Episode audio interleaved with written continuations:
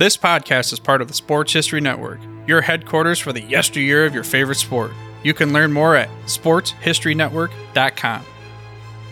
Hi, folks. Uh, welcome again to another episode of Pro Football in the 1970s.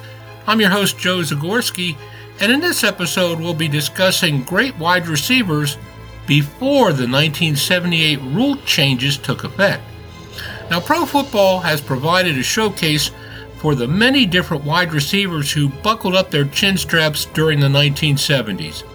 Prior to the 1978 rule changes, which greatly benefited those pass catchers, however, pass receiving was a very difficult job.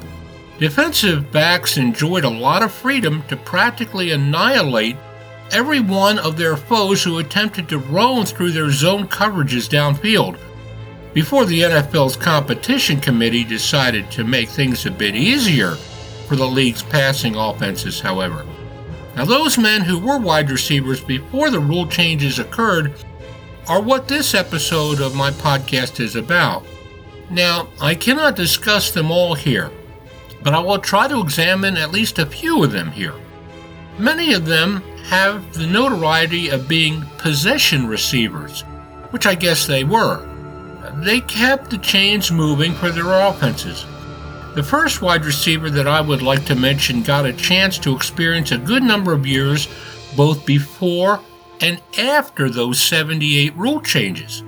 Charlie Joiner of the Houston Oilers, Cincinnati Bengals, and San Diego Chargers played 18 years in pro football.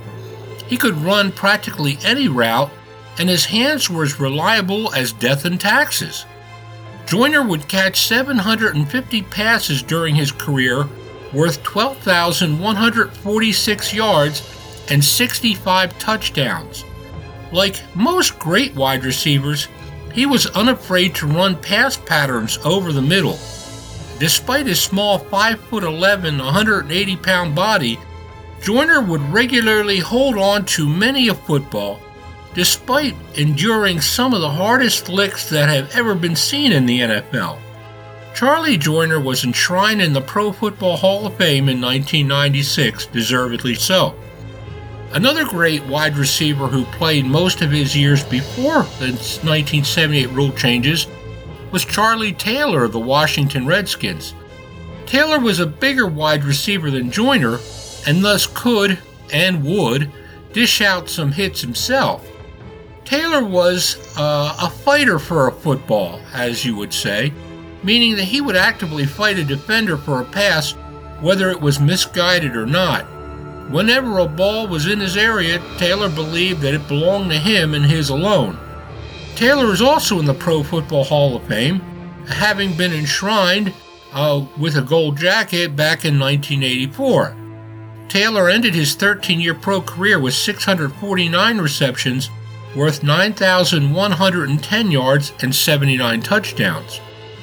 Ahmad Rashad was another great wide receiver who played before the 78 season and yet was productive for both the St. Louis Cardinals, Buffalo Bills, and Minnesota Vikings during his 10 year pro career.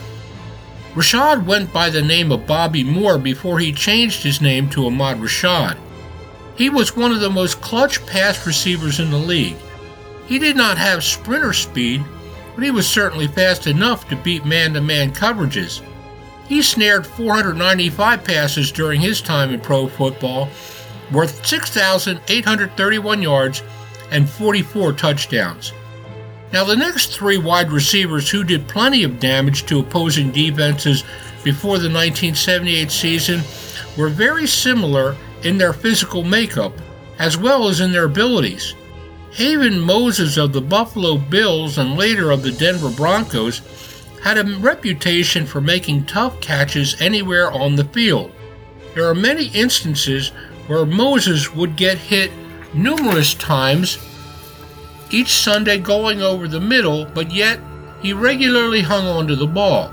Moses helped to lead Denver to their first Super Bowl in 1977, and by the time he ended his 14 year pro career, he had caught 448 passes for 8,091 yards and he scored 56 touchdowns.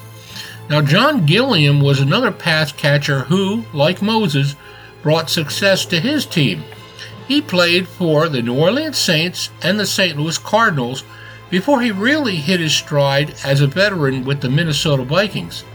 He eventually came to an end of his 11 year pro career with stints with the Atlanta Falcons and the Chicago Bears. Gilliam caught 382 passes in the NFL, worth 7,056 yards and 48 touchdowns.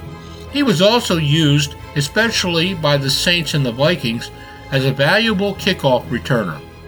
Now, Gene Washington of the San Francisco 49ers played 10 seasons in pro football from 1969 to 1979. He spent his last year in the league with the Detroit Lions.